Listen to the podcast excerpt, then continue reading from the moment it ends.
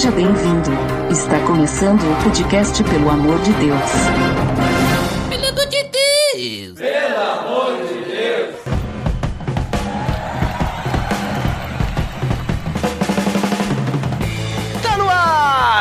Podcast, pelo amor de Deus! Eu sou Ed The Drummer e hoje eu tenho vários convidados pra me ajudar. Começando com as mulheres, Sara Martins, do podcast delas, irmãos.com. Uhul! Pelo amor de Deus, finalmente agora eu tô aqui também, né?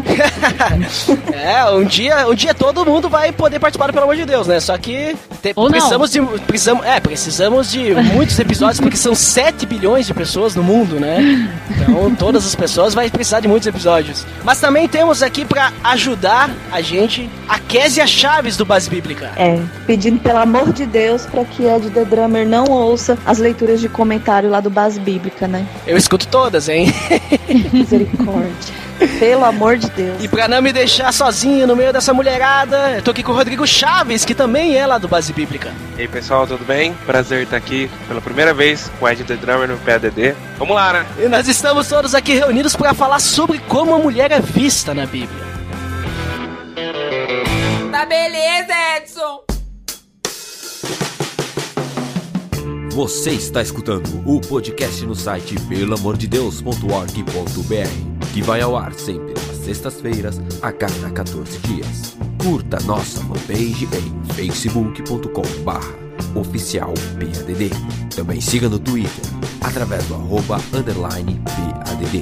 Ou entre em contato conosco através do e-mail contato arroba pelamordedeus.org.br.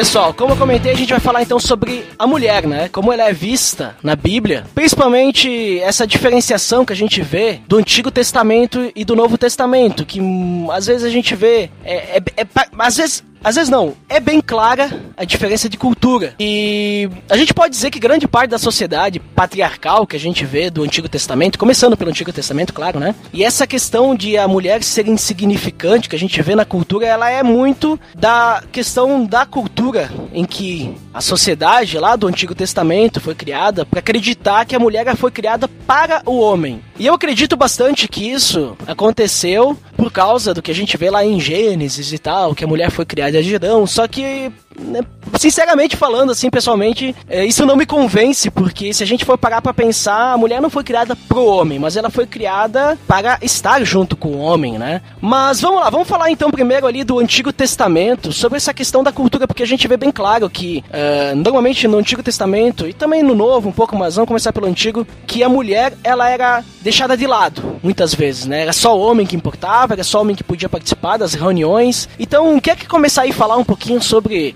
essa questão da cultura do Antigo Testamento, que o homem era o chefe da casa, a mulher ela não tinha voz, né? A mulher muitas vezes ela servia só para procriação e para poder servir ao homem, né? E a gente vê mais para frente depois que era utilizada a mulher inclusive como objeto para fazer cultos a deuses e adoração de outros deuses pagãos. Então, quer que começar a falar aí so- um pouquinho sobre essa cultura aí? Muita gente chama a Bíblia de machista, né? E a Bíblia, ela não é machista. Concordo. Ela trata de alguns homens que foram machistas, de uma cultura que foi machista, mas a Bíblia em si, de Deus, é importante ressaltar, que ele não é machista. E se a gente sair um pouco da Bíblia e pensar, por exemplo, na cultura grega, quem podia falar na Ágora eram homens que não fossem escravos, tivessem uma certa posição social e dinheiro.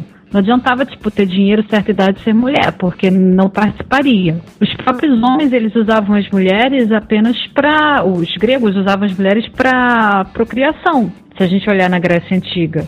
E até olhar, olhar Aristóteles, filósofo, sábio e tal, ele, ele mesmo vê a mulher como um ser inferior. Ele não considera a mulher como um ser completo. Então, assim, não é só dentro da cultura judaica que a mulher era vista como um- uma coisa menor do que o homem. Um ser que era inferior ao, aos homens. Muito bem observado, Saga. É, é interessante isso que tu falou da Bíblia ser machista, né? Que tu falou sobre a questão de Deus. Porque se a gente diz que a Bíblia é machista e a Bíblia é a palavra de Deus, a gente tá dizendo que Deus é machista. Exatamente, Deus não é machista. Mais ou menos isso que tu quis dizer, né? É, e tem gente que diz isso, e eu fico assim, meu Deus, como é que pode a pessoa ser cristã e dizer que Deus é machista, que a Bíblia é machista? Pior que isso é a pessoa separar, né? Ah, mas é o Deus do Antigo Testamento, né? Sendo que Deus é um só, né? Imutável. Mesmo ontem, hoje, sempre, eternamente, né?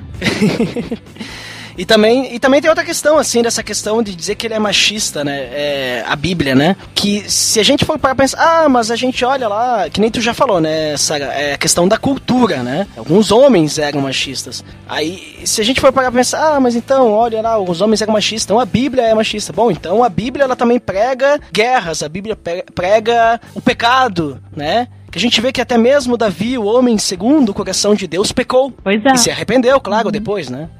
Mas, Kézia, o que, que tu pensa sobre isso? Então, eu tenho uma leitura no geral de tudo assim do, do Velho Testamento, né? Eu acredito assim que Deus realmente ele não é não é machista, mas que nessa formação dessa nação, né, de Israel, assim, o, o Velho Testamento ele frisa muito isso, essa formação de, de, desde quando começou a humanidade até como Israel foi formada, a humanidade ela sempre caminha de acordo com o que lhe convém. Né? Então a gente vê muito esse jogo de conveniência até na Bíblia. Então às vezes Deus ele fala alguma coisa e aí na hora da prática a gente vê que era diferente na Bíblia, né?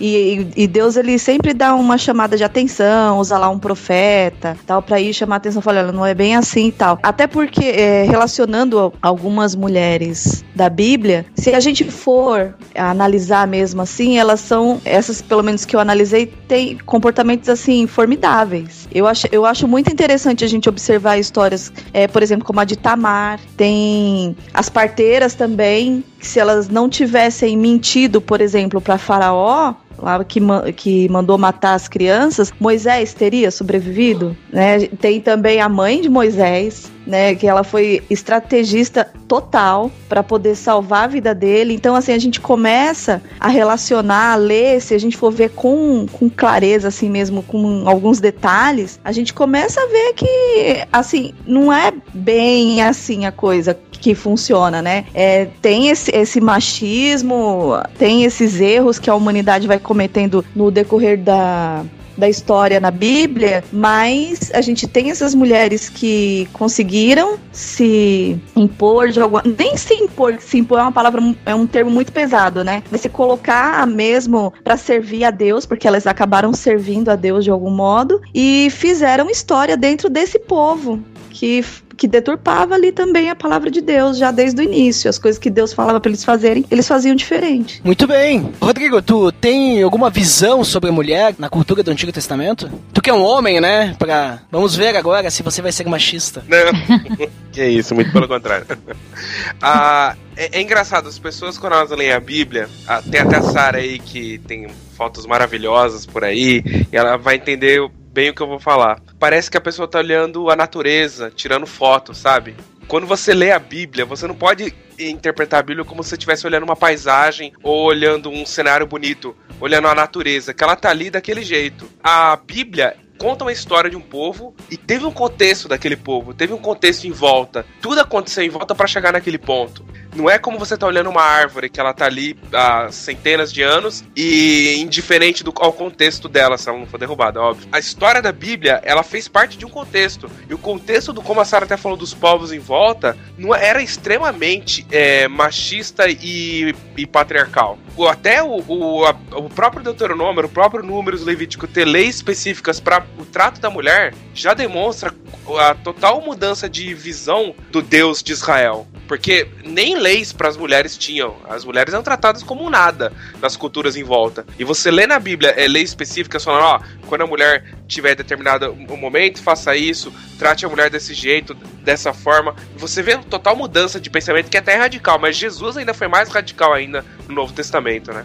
É, parece como se a, a, a, partir daí das leis a mulher passasse a existir como um ser detentor de direitos. Alguns mínimos, uhum. mas pelo menos ela tinha alguns direitos. Não era uhum. totalmente ignorada. Não podia, ah, você não vai matar uma mulher porque é uma mulher como se fosse um cortou um tronco de uma árvore. Exato. E as pessoas elas têm que entender, ler a Bíblia dessa forma, porque é, é, a Bíblia não é um livro comum, mas você também tem que começar a lê-la como um livro comum, no sentido seguinte, quando você pega um livro, você não tira as coisas do contexto, você não, você não pega um, um livro do Game of Thrones, por exemplo, e, e lê a partir do meio dele e tira um contexto ou tira uma, tira uma, tira uma filosofia desse meio, senão você não vai entender. Você tem que ler a Bíblia num todo para você querer fazer uma teologia ou querer fazer uma explicação. E quando a pessoa pega, tira do contexto, Deus se torna machista. A Bíblia se torna machista, mas se você entender o contexto, você vê que não é bem assim, né? Tem uma parte até em Deuteronômio, se eu não me engano, Deuteronômio 24, que fala que o, o homem que ele casou recente, tipo, você tá recém-casado, não é para mandarem ele pra guerra. Ele tem que ficar em casa, porque ele tem um compromisso com a mulher dele e ele tem que fazer a mulher dele feliz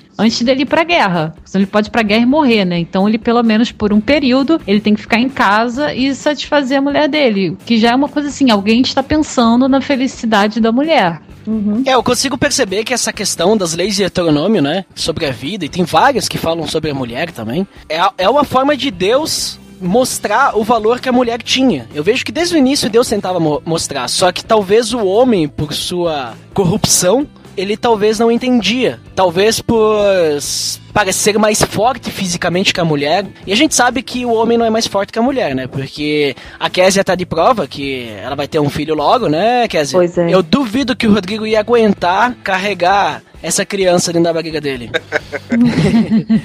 eu muito menos. Então, assim, quem que é o mais forte, né? Mas, deixando a brincadeira de lado, eu talvez, apesar de Deus querer mostrar pro, pro homem, dizer assim, o homem, quando digo, não é a humanidade, o homem mesmo, né? Apesar de Deus dizer para ele, olha, tu precisa respeitar a mulher. A mulher, ela é importante no convívio é, da sociedade. Foi se deixando de lado, muito pela influência dos povos que estavam ao redor, que nem foi citado já. E na questão, eu percebo assim, de personagens femininos do Antigo Testamento, a Kézia, ela citou alguns importantes também. E eu vejo que uma mulher que ela foi, eh, eu não sei até se vocês que são mulheres consideram ela, mas eu vejo uma mulher que foi muito importante que ela mostrou como que uma mulher ela pode ser forte e liderar uma nação, né? Foi a Débora, né? A Débora. A Débora em Juízes 4, que ela vai lá e, e ela manda mesmo. Pois é. Sim. E ainda um carinha ficou com o rabo entre as pernas, ó, se você não for, eu vou ficar aqui na minha. Exatamente. E ela foi. Então, assim, eu percebo assim que nos livros históricos aí a gente tem diversas mulheres, que nem foi citada Esther, é, uhum. Ruth que demonstra. Ruth, é... pois é, foi lá, trabalhou, fez o dela, saiu da terra, foi arar, foi lavrar, foi trabalhar, né? Ruth, ela demonstrou que não apenas um homem pode ser o, digamos assim, entre aspas, o chefe da família, mas a, até uma mulher que estava com a sua família, apenas ela e a sua sogra, né? E ela conseguiu reaver, digamos, aquilo que a sogra jamais conseguiria ter se estivesse sozinha. Então a gente percebe, e até mesmo o Provérbios 31 que fala sobre a mulher virtuosa, inclusive nós temos um episódio sobre isso, link no post do episódio da Mulher Virtuosa. então a gente percebe que a Bíblia no Antigo Testamento, por mais que ela demonstre na sua história essa cultura em que o homem ele se ele, ele toma dianteira, o homem ele se demonstra como ser superior, a gente percebe que Deus ele sempre trabalhou desde o início, demonstrando que a mulher ela era, vamos dizer assim, no mesmo nível que o homem. Apesar de eu não gostar dessa história de níveis e tal, mas ela, a mulher ela não era inferior, ela não era mais frágil, né? É que nem aquela coisa romântica que diz, né, um, um, completa o outro, né? Então, enquanto o homem tem suas características, a mulher tem as características que o homem não tem. Vocês não concordam com isso, talvez? É. Mais ou menos. Explique sua, sua visão contrária. Não, não, então, pô, pra mim, por exemplo, a mulher virtuosa, ela é uma, uma régua, entendeu? Já começando por aí, ela é uma meta. Ela, para mim, assim, acho que nunca existiu nem nunca vai existir. Não, mas não pela, não pela mulher virtuosa mas pela questão, digamos assim, eh, do homem ele ter sido feito de uma forma, mulher de outra forma, uhum. não para que eles competissem quem fosse o melhor, mas que cada um fizesse a sua parte. É, eu Eu ainda penso que, assim, depois de, de ter participado de uma turma aí de, de aula de, sobre casamento, matrimônio, tudo e tal, eu comecei a enxergar essa, essa coisa, assim, de mulher e marido e mulher um pouco diferente, né? Não consigo muito mais enxergar como sendo essa visão romântica das coisas e, e tal. Eu não sei muito se um completa o outro. Assim, não, não penso muito nessa visão, assim. Eu acho que são só duas pessoas vivendo juntas e que, assim. Porque alma. Desde esse negócio de alma gêmea, né? Que isso é um negócio meio furado também. Mas, assim, de estar tá junto, são duas pessoas, assim. O, o, a mulher e o homem, eles são tão diferentes que eu já não consigo mais ver como um completando o outro, entendeu? Na verdade, o meu pensamento é esse. Eu não tenho mais essa visão romântica de um completando o outro. Porque para mim são duas pessoas totalmente diferentes e é Deus trabalhando na vida de cada um ali. Uhum. Não sei se eu fui clara. Sim, eu tenho sim, medo foi... do povo achar que eu sou feminista e eu não sou feminista, entendeu? Não, não, fica tranquila que, que aqui é bem tranquilo, aqui no Pelo Amor de Deus, aqui o pessoal, né, não comenta muito. Eu Até seria bom se eles comentassem, vamos, vamos jogar polêmica na fogueira aí. Aí justo comigo, né? Tô brincando. Ô Ed, nesse curso de casamento, é EBD, né? Nós estamos fazendo um EBD que é a teologia do casamento. É, se a gente pudesse expandir isso para todas as pessoas, está excelente, assim. E o pastor ele fala uma coisa muito interessante, né? Que é, às vezes a gente escuta por aí que as pessoas casam para ser feliz, casa para fazer o outro feliz. E felicidade não é a, o, o, o, alvo, né? Felicidade é uma uhum. consequência. É, nós casamos para se santificar. O casamento faz parte da santificação. Portanto que Jesus usa o exemplo da a Bíblia, usa o exemplo da é, a noiva de Cristo, né? A igreja, é, a igreja é Cristo. É, até em Efésios 5, a gente até gravou um, um podcast, o Casal Ideal, link no post. Link no post! Nós falamos... É, Falta é, só a Sara agora fala bastante disso, né? E é, quando você pensa. Porque assim, quando você pensa em fazer o outro feliz, e a mulher, o homem, faz, um fazer o outro feliz, quando você atinge isso, acabou o casamento. Ou quando você não Exato. consegue atingir isso, é, o casamento é, acaba. Você fala, ah, com essa pessoa não dá certo, vou, vou parar. Eu sei que o termo não é casamento, mas só pra deixar um adendo aí. Então, quando a gente pensa em, em, em, se santificar, em viver um casamento é, para glória de Deus, consequentemente a felicidade vai vir.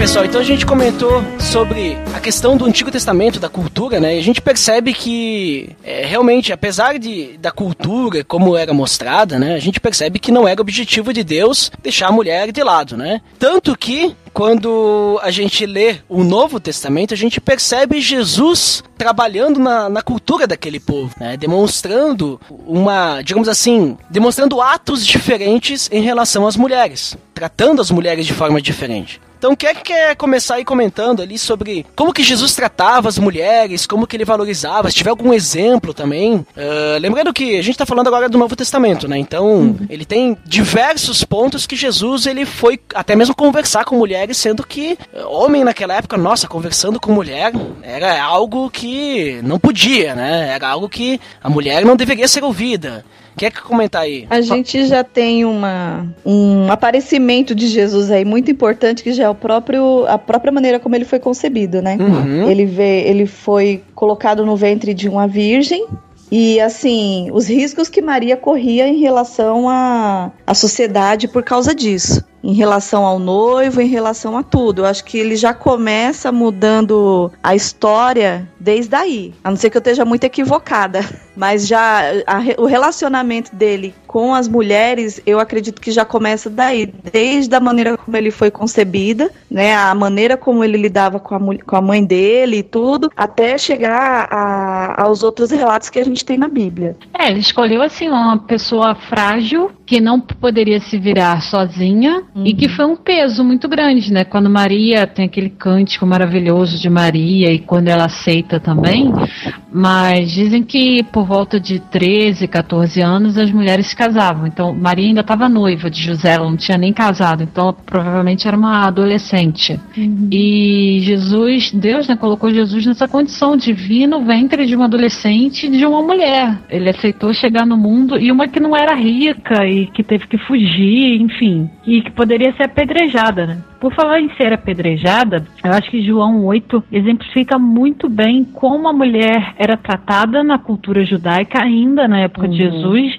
Sim. e como Jesus mudou isso radicalmente, porque logo no começo do texto falam que os escribas e os fariseus chegaram com uma mulher apanhada em flagrante adultério. Ora, se ela foi apanhada em flagrante adultério, ela não estava adulterando sozinha. Exatamente. Eu não estava com a parede, já estou adulterando com a parede. Onde é que está o homem? Porque eles queriam que queriam que a mulher fosse apedrejada, mas em nenhum momento eles mencionaram que o homem estava errado. Exato. Eles falaram, trouxemos os dois. Então só por aí a gente já vê como eles eram machistas, porque eram escribas e fariseus, homens. Não tinha e eles estavam indo contra a lei, porque a lei dizia que ambos deveriam ser apedrejados. Sim, né? sim.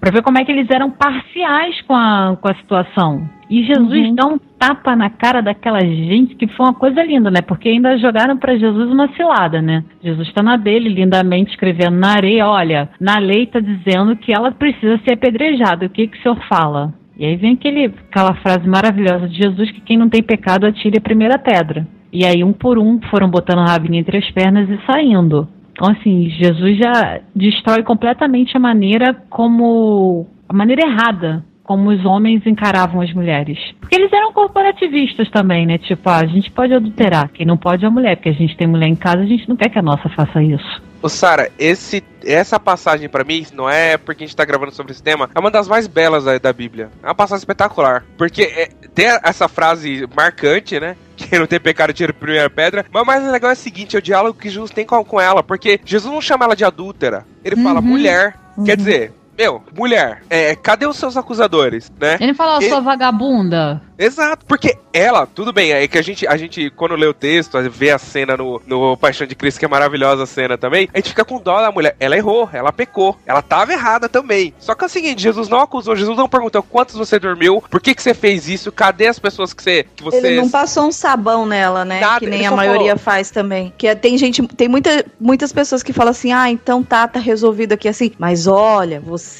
Assim, aí vai e faz todo aquele eu sou superior e você é inferior, né? Ele simplesmente tratou o problema, né? Só o fato dela não ter ido embora depois que os acusadores dela foram demonstra que ela estava arrependida Exato. e que ela reconheceu uhum. que estava tá sendo, sendo tratada de uma maneira diferente. Acho até que ela ficou esperando Jesus dizer alguma coisa para ela. De repente ela uhum. achou, bom, ele vai me acusar, mas eh, pelo menos vai ser uma pessoa justa. Uhum. E se ele quisesse, ele, é o único que poderia, né? Acusar. É. Porque ele não tem pecado, né? Ele, ele poderia tirar a primeira pedra. O, o, mais espetacular, mais radical que Jesus fez foi o seguinte: ele não passou a mão também na cabeça. Ele falou: uhum. vá e não peques mais, né? Ele falou: não faça o que você tava fazendo antes. Eu te perdoo, mas não faça o que você tava fazendo antes. Mas assim, o mais legal é que ele tratou ela igual. Ele, ele tratou ela como uma pecadora, como todos os homens, todos nós somos. E ele tratou com amor. E, isso, até que isso é verdade, isso é outro detalhe do texto, porque ele falou pra ela ir e ela não foi, né? Uhum. Porque ela ela viu que foi a única pessoa que tratou ela com amor nessa situação toda e quis segui-lo, né? É, outro texto também que a gente percebe ba bastante, assim, dessa, dessa diferença de Jesus é quando Jesus conversa com a mulher no poço lá, a mulher samaritana, né? Sim. Pois é. Sem tirar o fato, claro, que ela era samaritana, samaritana. né? Mulher e samaritana. Os dois, né? Então ela vai lá, ele vai lá no caso e conversa com ela, né? Uma mulher samaritana e, e sendo que Jesus era judeu e ele ainda, digamos assim, escuta ela falando, né? É, eu acho muito interessante assim essa forma que Jesus ele tratava as mulheres, né? Não, não só esses dois casos, porque a gente pega pode pensar, ah, são casos isolados, são casos extremos, né? Ah, a mulher estava sendo apedrejada. Ah, samaritana ali, ele não podia falar. Mas qualquer uma. Quando ele vai lá, ele conversa com Maria e Marta. Uhum. Né, que Maria estava a seus pés. É Lucas né? 10, né? É, ele, tá, ele vai lá e conversa com elas. Então, ele realmente ele conversava conversava com as mulheres, coisa que talvez na época não deveria ser normal, né? Quando ele permitiu que a mulher com hemorragia tocasse nele, né? Uhum. É. Esse pra mim é o texto do Novo Testamento assim em relação às mulheres o melhor de todos, porque assim, em primeiro lugar que ela foi até o final, né? Foi lá até conseguir encostar nele. É, Se eu só encostar nele, eu tô com meus problemas resolvidos. E dele se permitir também, né, que isso acontecer. Uma, uma coisa tão suja, né, pra época, uma hemorragia, um fluxo, uma coisa assim tão imunda Que do tava jeito na que era lei também, né? Que não, Sim. as mulheres não podiam ter contato, tinha que ficar recolhido. Imagina, também não tinha absorvente, né? Pois é. Tinha que. é, acho que era até uma lei por conta da higiene, né? Voltando um pouco lá no Uhum. Antigo Testamento, por conta da higiene, né? Interessante, a gente falou da Samaritana, ela voltou na cidade e trouxe outras pessoas com ela para ouvirem falar de Jesus. Na ressurreição, não eram os discípulos que estavam no É. eram as mulheres. Quando Jesus, os, os discípulos já tinham esquecido, todo mundo já tinha esquecido que Jesus falou que ia morrer e ia ressuscitar. Tava todo mundo se lamentando, é, e agora? O que, que a gente vai fazer? O mestre morreu, e aí? As mulheres foram no túmulo. E pá, tá lá Jesus. Chegaram até tomar um sustinho. Ainda foram correndo e falaram: Ah, não, essas mulheres estão loucas, né? Vamos lá com elas, mas tipo, não, eles não sabem nem o que, que elas estão falando. E Jesus realmente é ressuscitado e elas foram as primeiras que tiveram esse privilégio de, de ver. Mas o mais legal é, principalmente nesse Brasil hoje que é tudo polarizado, é tudo nós contra eles, né? É sempre, em todas as situações é isso, né? Jesus ele não tratou a mulher acima nem menos do que um homem. Uhum. Ele tratou igual. É, até a, a mulher a, de Samaria que a gente tava falando, é, ela também não era lá grande, grande coisa, né? Assim, É. ela. Porque Mas tem quantos tivesse- maridos, minha filha? é, se tivesse cinco maridos, agora o que tens não é teu marido. Só que assim, ele não julgou, ele, ele tratou ela igual. Falou, pregou pra ela, né? Falou da, da, da água viva. E assim, e a mulher creu. O, o mais interessante é isso, né? É, não é à toa que os textos estão na Bíblia. O meu pastor ele fala muito isso. Não é à toa que texto está na Bíblia. Tem um porquê. E o ministério de Jesus ser. é, muitas mulheres faz, fazerem parte do ministério de Jesus, né? É, e como eu falei, você pegar a Bíblia até o Novo Testamento você ler dentro do contexto da época também, você vai entender que Jesus era extremamente radical. Ele andar com mulheres, andar com mulher pecadora, é, pedir água pra mulher que ela fala: Nossa, você tá falando comigo, eu sou mulher e sou samaritana. E Jesus, o que que tem, né? É, você, você merece a salvação também, né? E Jesus, como a Sara falou, tem aparecido primeiro pras mulheres. Enfim, todo o ministério de Jesus envolveu muitas mulheres. Jesus Aqui, foi o mais radical de todos. Usou, jogou um perfume né, no- nos pés dele e secou com o cabelo. E as mulheres ficavam, ah, você tem que dar isso pros pobres. Aí outro tapa com luva de pelica. Ah, vocês têm sempre os pobres com vocês, mas eu não vai ser todo dia, né? É, é muito legal. As mulheres, eu acho que elas, elas meio que, que faziam isso porque elas percebiam que Jesus era extremamente diferente. E ele tratava as mulheres assim. Ele era acessível, Sim. diferente dos outros homens da época, né? Era Ele bem acessível e era sensível também, né? Porque Uhum. é, ele podia condenar todo mundo, ah, vocês vão tudo pro inferno, suas vagabundas, mas não. Ele tratava as mulheres com respeito. Uhum. É, a gente percebe eh, bastante a questão. eh, na verdade, eu, eu estudei nos semestres passados na faculdade a cadeira de ética, e uma das coisas da cadeira de ética que a gente aprende lá é a questão da rejeição da ética. E essa rejeição da ética ela tem muito a ver com aquilo que Jesus pregou, né? Que Jesus ele veio e ele revolucionou dizendo que a gente tem que amar o nosso inimigo. Antes já era, já era difícil amar aquelas pessoas que a gente gostava, né? Uhum. Aí ele vem e diz, ame também o seu inimigo. Então a gente percebe que Jesus, ele revolucionou, assim, a forma de pensar, sendo as pessoas cristãs ou não, ele revolucionou isso, e ele deixou um legado depois dele. Tanto que Paulo, depois, é, ele era um cara que, digamos assim, ele não foi um dos discípulos que andou junto com Jesus, mas ele, ele foi revelado. Ele, ele também dá essa importância da mulher, né? E aí, por isso que eu até convidei a Késia, né? Que eu sei que ela é uma mulher casada, e até ela já, já comentou algumas coisas ali sobre o casamento, né? Que eu lembro que ela, que num dos episódios do Base Bíblica, eu só não vou colocar o link no post porque eu não lembro qual foi, que ela deu nos comentários, e ela me, ela me deu uma lição lá, eu disse, olha só, Ah, Jesus. é- é- essa, não, tu falou dos casamentos ali que tu comentou antes, né? Que, que o homem é mulher, né, e tal, que eu tinha comentado, ah, mulher, né, e o homem, um, cada um se completa, tal, né? Até por isso que eu comentei isso antes. Mas lá no, nos comentários diz, não, mas não é assim e tal. Mas Paulo, ele, ele fala sobre essa questão do casamento, né? E ele fala do papel da mulher no casamento, que antes, provavelmente na cultura da época, as pessoas pensavam, ah, não, a mulher ela só serve para servir o marido, e o marido que manda, o que o homem disser pra mulher fazer, ela tem que fazer, e ela tem que ter filho, e se ela não tiver filho, ela não, não é uma boa mulher, né? E aí vem lá Paulo e diz o quê? A mulher sim, ela tem que fazer tem que amar o seu marido, mas o marido, ele tem que amar a mulher como Cristo amou a igreja. British Então ele coloca ali uma, uma responsabilidade enorme nas costas do marido, dizendo, cara, se tu acha que tu vai ser melhor que a tua mulher, tu tá bem enganado, né? Então eu percebo assim que Cristo ele foi deixando um legado, assim, a ponto de até Paulo, né, ele defender o casamento dessa forma, né?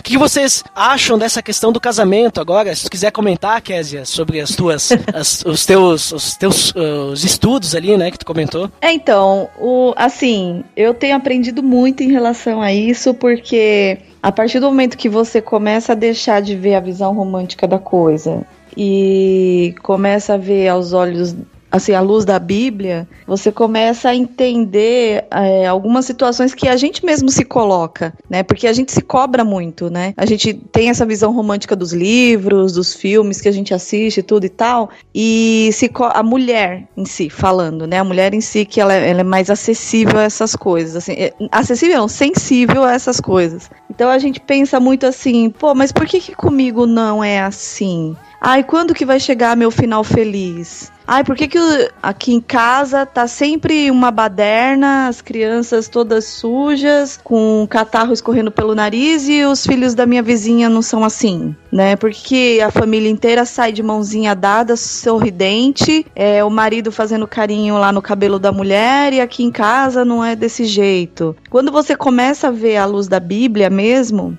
qual é a função do casamento em si, que é, como o Rodrigo falou há pouco tempo, da santificação, porque realmente você. São, são são seres totalmente diferentes, ainda por cima gerando outras pessoas que, por mais que você crie eduque, vão ser totalmente diferentes também, você começa a, a encaixar assim as pecinhas bem miudinhas do quebra-cabeça e entender por que, que você tá naquela situação de casamento. Agora eu fico, eu fico pensando muito assim, em quem infelizmente não tem acesso a isso. Então, por isso que eu penso agora em como que eu vou falar quando alguém vem perguntar para mim, porque eu tenho as minhas amigas também que não são convertidas e elas perguntam. É, tenho amigas que são divorciadas e elas conversam comigo e perguntam: ai, mas por que, que comigo não deu certo? Porque como que eu vou falar para essas pessoas do processo de santificação dentro do casamento? Eu acho tudo isso assim muito complicado, mas a Bíblia quando ela fala ali daquela. Quando tem aquela parábola do, da, dos solos, né? O solo fértil, o solo assim, o solo de pedra, uhum. seco e tal.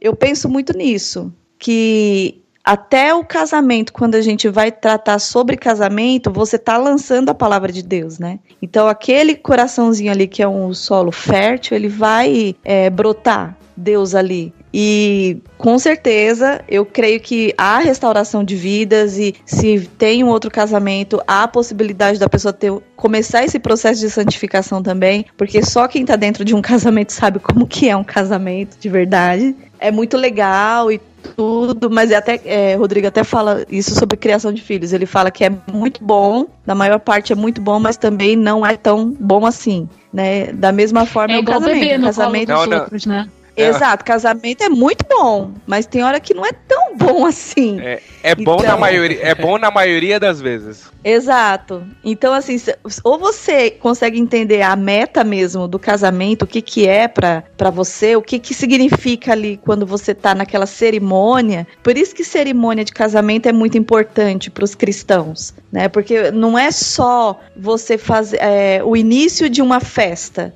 Pra gente tem um motivo aquilo ali. Aquele momento ali que você fala ali que você vai estar com a pessoa ali até a morte, que a morte é que vai nos separar e tal. Tem um porquê daquilo tudo. E eu acho que a nossa função, quando a gente encara um casamento e entende esse processo de santificação, que depois de um tempo pra cá que eu tô começando a entender, é que a gente consegue passar para as pessoas e, e ver também isso frutificar na vida delas. Sabe que é interessante? Eu, esse texto de, de Efésios 5, que é o texto, a carta, a carta máxima do casamento, né? Quando, quando você lê o texto, você percebe que Paulo escreve que o, a mulher deve se submeter ao homem e o homem deve amar a sua mulher como Cristo amou a igreja, dando a vida por ela. É, é interessante ele escrever desse jeito, porque é muito fácil pro homem dar ordem, é muito fácil pro homem é, estipular metas, é, estipular, é, é enfim, dar ordens em geral, mas é muito difícil pro homem demonstrar amor.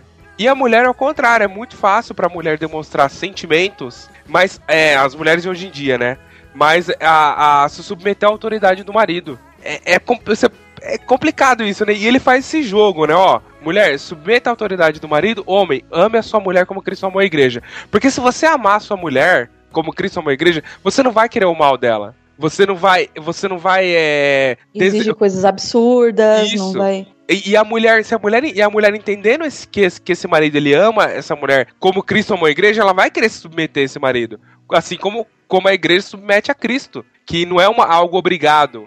É algo de amor mesmo. A gente submete a Cristo por amor a ele. Não por obrigação, não por ritual. É a mesma coisa no casamento, né? A Link mulher, ela pro vai... delas. é... Aí, ó, link no post.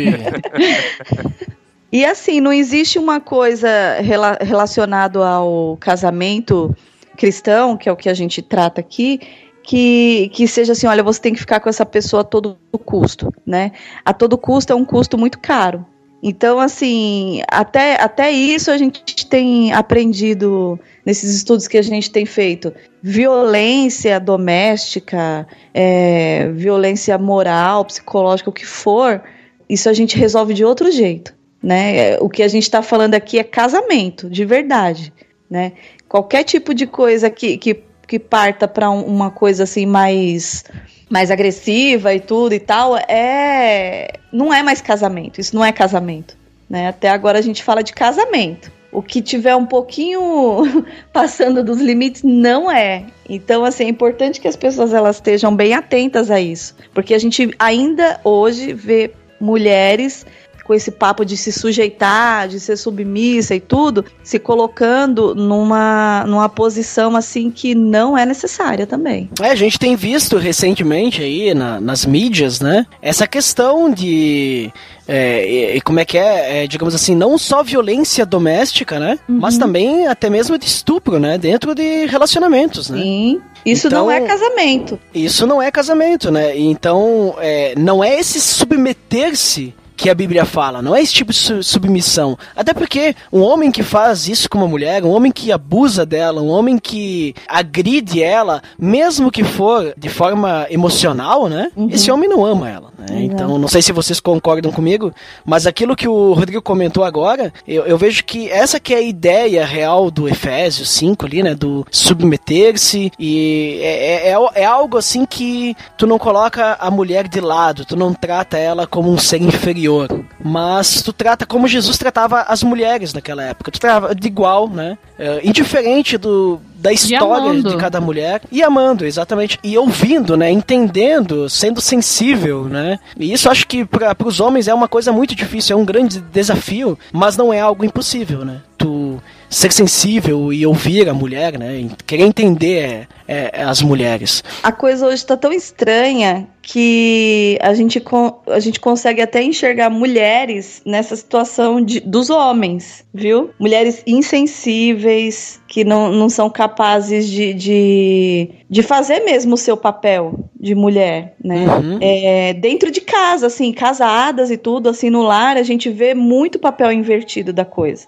Então, muito. exatamente por isso de por muito tempo a mulher ser considerada um ser inferior, aí a mulher, enfim, criou-se feminismo, várias bandeiras levantadas e hoje em dia todo mundo fala, a mulher tá, tá mais impossível do que o homem eu dizer vagabunda, eu não quero usar essa palavra de novo. que a mulher tá louca e tal, porque a mulher tentou uma forma de se libertar, só que assim, pesou a mão, né? Pesou. Pesou a mão, pesou com força. E aí fica difícil, porque tem aquelas mulheres que querem ser como homens, hum. mas mulher não é homem, homem não é mulher, enfim. Fica essa loucura que tá hoje.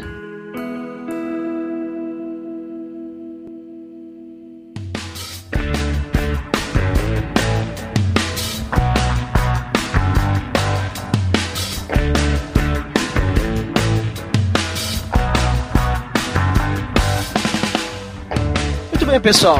Tenho certeza que o nosso papo foi legal e muitas pessoas vão, vão ser edificadas, né, com o nosso, a nossa conversa. Apesar de eu não gostar muito de termos evangeliques, mas eu não consigo pensar num termo que seja sinônimo de edificar, né? Mas tudo bem. Uh, vamos para as considerações finais agora, então. Eu vou começar com a Saga, pode ser? Saga, faça suas considerações finais e depois já deixa teu jabá aí dos, de onde é que o pessoal pode te encontrar. Bom, é isso. Mulheres e homens não tem nenhum melhor, nenhum pior. Deus criou todos igualmente somos pecadores, necessitamos da graça dele. E não tem essa de, ah, eu sou mulher, eu sou homem, eu sou não sei o quê. Meu filho, para Deus você é igual. E se você é casado, você tem a obrigação de amar sua esposa. Se você ainda não é e pretende casar, você tem que amar sua esposa. E você que é mulher tá casada tem que se submeter. E se vai casar, também tem que se submeter.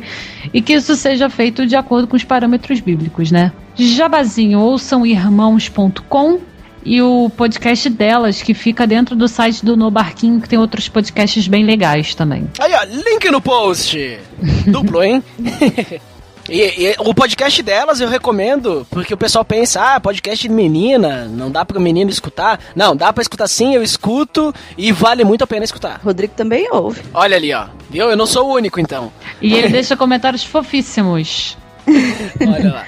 Então vamos, vamos pessoal do Base Bíblica então. Késia, pode começar suas considerações finais, depois o Rodrigo pode seguir também e já faz os jabás de vocês aí. É, Rodrigo, igual japonês, tá? Só que ao contrário, eu na frente e você caminhando atrás de mim. então, eu quero agradecer pelo convite, muito obrigada.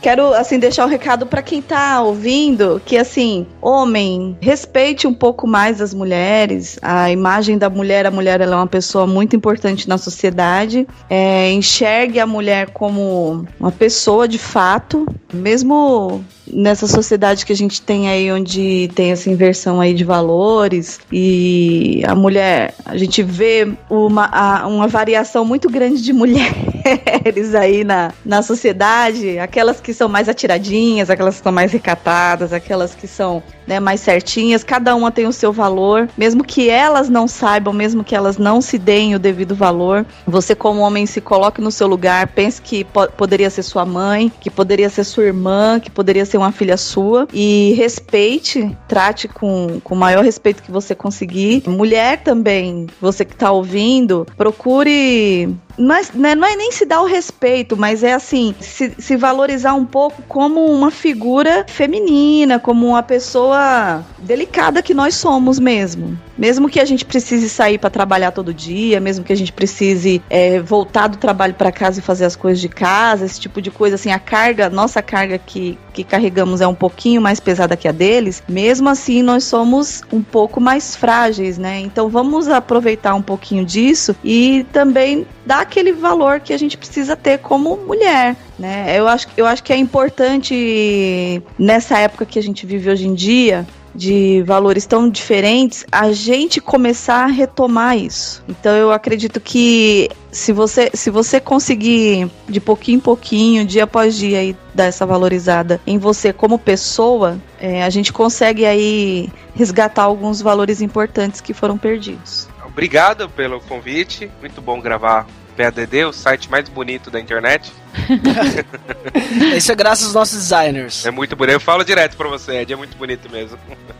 É, obrigado, foi um prazer também gravar com a Sara, primeira vez. Muito legal. Oh, obrigada. Eu queria fazer uma, uma declaração social, aproveitar aqui, rapidinho. Mulher, se você sofre violência doméstica, se seu marido bate em você, você mulher cristã, sim, procure seu pastor, fale com ele, mas ó, tem a delegacia, tem lei, tem a lei Maria da Penha. Procure seus direitos, não deixe isso acontecer. Isso não é certo. E o homem que faz isso é um otário. Não é certo fazer isso. Isso não é bíblico. Se, é, a, a, se submeter não tem nada a ver com violência. Submeter não tem nada a ver com agressão. É outra coisa. E a Bíblia nunca disse isso. A Bíblia nunca falou isso, tá? Então, se, se alguém fala para você isso, essa pessoa tá errada, ela não sabe ler a Bíblia, tá? Então, assim, procure seu pastor, converse com ele, mas procure seus direitos.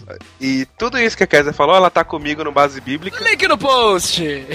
o basebiblica.net. Nossos podcasts saem quando eu termino de editar. Não tem uma data certa assim, então. É, ouça lá, nós temos podcasts quinzenais e falamos sempre de Bíblia. Obrigado, viu, Ed, pela oportunidade. Muito bom. Quero agradecer vocês aí, a Sara, Késia, Rodrigo. Rodrigo de última hora ele apareceu aí, né? Na verdade, apareceu não. Nós, nós meio que obrigamos ele a participar, né, querido? Mas muito obrigado aí, pessoal, por participarem, por aceitarem o convite. Para finalizar, então, quero só lembrar o pessoal que se a gente quiser ser semelhante a Cristo, né? Se quisermos seguir a Cristo, ser chamados de cristão de verdade, nós temos que ver como ele tratava as mulheres, que é o que a gente comentou aí nesse episódio, né? Então, se a gente quiser ser que nem ele de verdade, queremos ser chamados como cristão, não apenas as mulheres, mas todas as pessoas devemos tratar com respeito, né? E com, e com educação, né? Com amor, principalmente. Então é isso. Para quem fica por área de feedbacks até daqui a pouco, para quem não fica até o próximo episódio. Até mais. Tchau. Tchau. Tchau.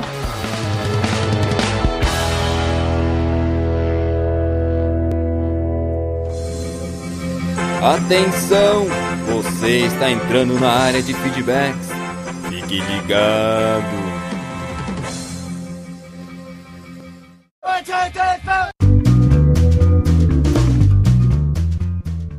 Estamos na área de feedbacks Nossa, uau, veja. Uau. Deco, hoje vamos ler os comentários do primeiro episódio da série Cristãos pelo Mundo, veja só. Uh, que honra, Mas vejam. vamos lembrar do feed antes, como sempre. Sim, como sempre, é o pelamordedeus.org.br barra feed barra podcast. Vocês podem escutar ao fundo a Maria Fumaça nessa Uau! cidade. Escutem.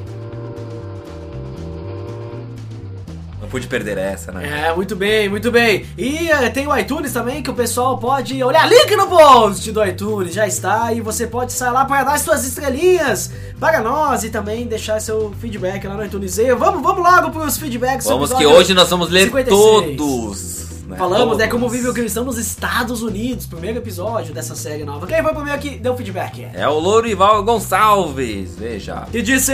Opa, espero ouvir belas experiências nessa nova série e aprender como é ser cristão em diferentes lugares.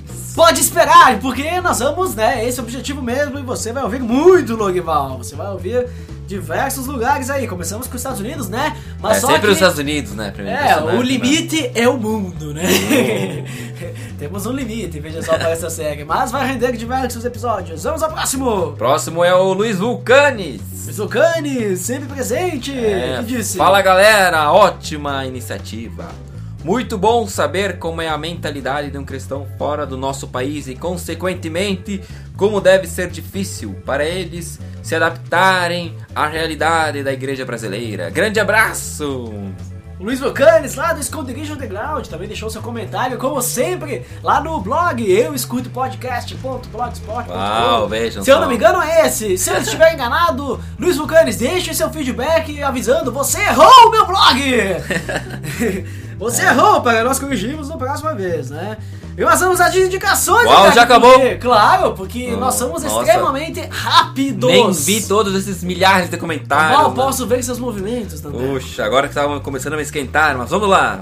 Dobradinha nessa indicação, hein? Opa. Indicamos novamente Diário de Bordo. Qual foi o episódio? É o 53, aquele sobre a sempre polêmica dualidade cristã secular. Muito bom, Uh, muito bom. bem, Esse, então. é, esse foi o melhor episódio da, da quinzena, veja só. Então, acho que os outros podcasts têm que aprender com o Diário de Bordo, que segunda vez, né, consecutiva aqui Nossa. nas indicações do PDD. Veja só, Diário de Isso Bordo. não acontece sempre, né? Diário de Bordo aí, dando o que falar com suas polêmicas. Apenas assuntos polêmicos, né? Na podosfera, na podosfera cristã. Ah, vejam, que Veja narrador, que voz, né? Ah, mas acho que foi só, né, Daneco? é isso aí, pessoal, até mais. Abraço lá pro José Slade, até mais!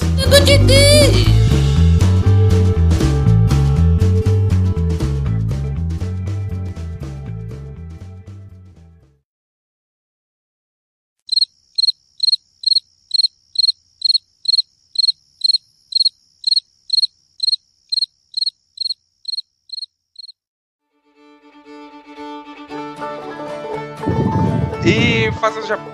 Kézia, você tá respirando demais. Que bom, né? No microfone.